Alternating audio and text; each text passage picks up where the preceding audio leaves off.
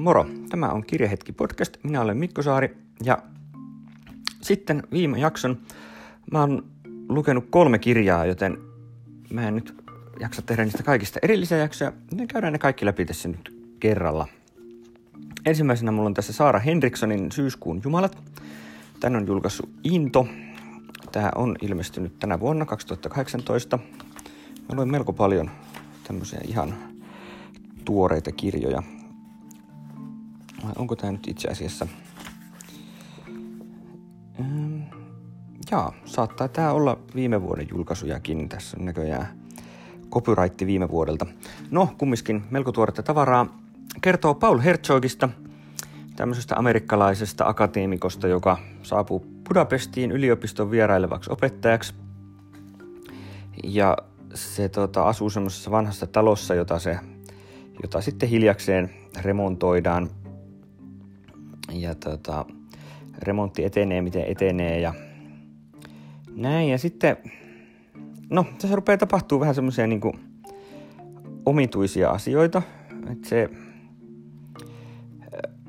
vähän kaupunki tuntuu, tuntuu semmoiselta vähän tota, erikoiselta, että se ei niinku oikein, asiat muuttuu, että, että kaikki ei olekaan niinku ihan samalla paikalla kuin missä ne ennen on, tai että niinku,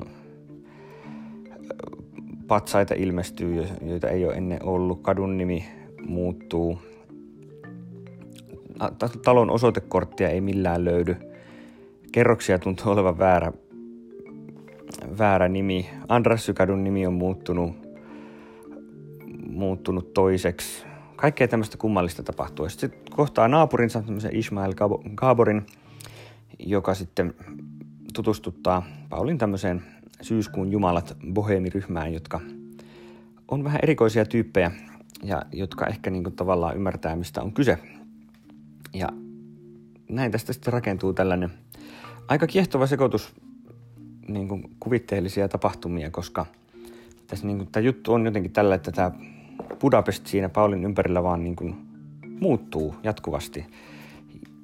Ja, ja sitten niin kuin, tässä päädytään tämmöisiin vähän vieraisiin todellisuuksiin. Pauli ei enää oikein hahmota, että missä mennään, koska Budapest ympärillä onkin muuttunut jotenkin radikaalisti.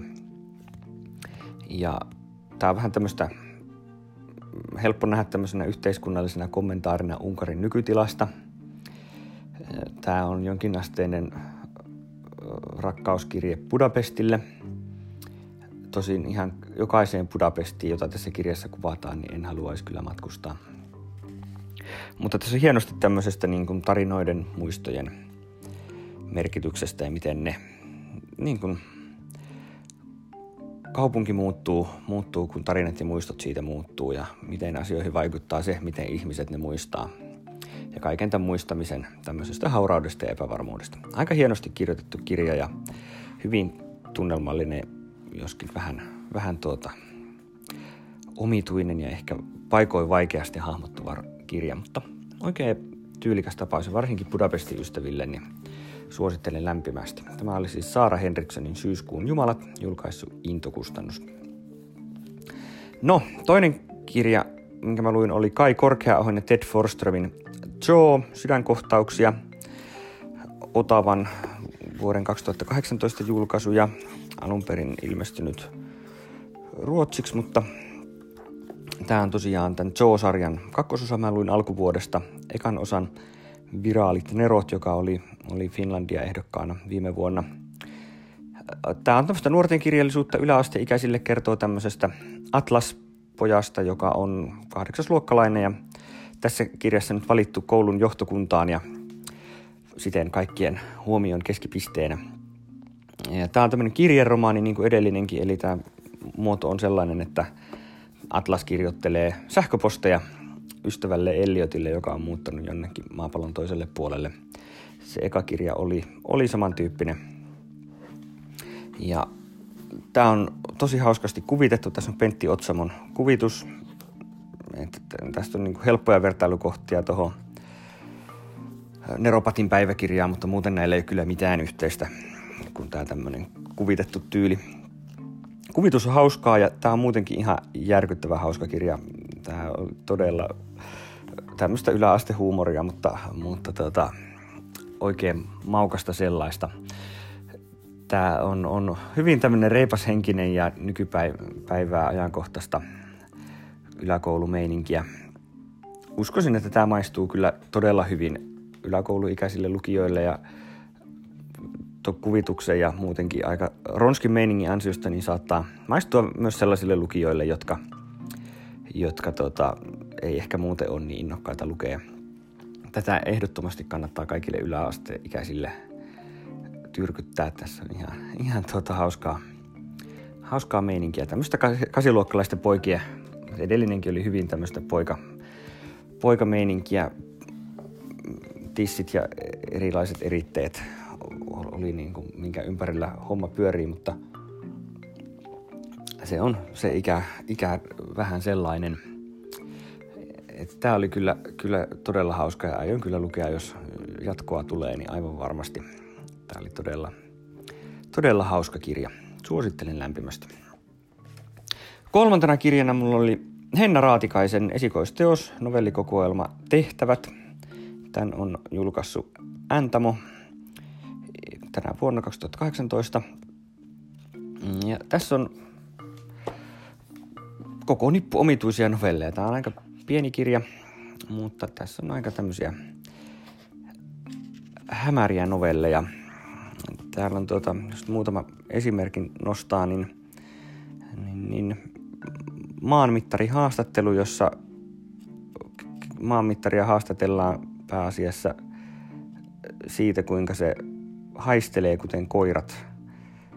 Ja sitten niin kuin, tämä jotenkin tämmöinen maailma, jossa, jossa niin kuin, koiramainen haistelu on jotenkin niin kuin, tosi yleinen asia ja, ja semmoinen, jossa, niin kuin, josta kilpaillaan ja ollaan hyvin innostuneita. Pekka ja Nappi kertoo Pekka Yliharvikkaan elämästä. Pekka työskentelee maassa, maassa olevassa kolossa, jossa on hallia hallissa on Pekka ja Pekan teht- ainoa työ on, on valvoa nappia.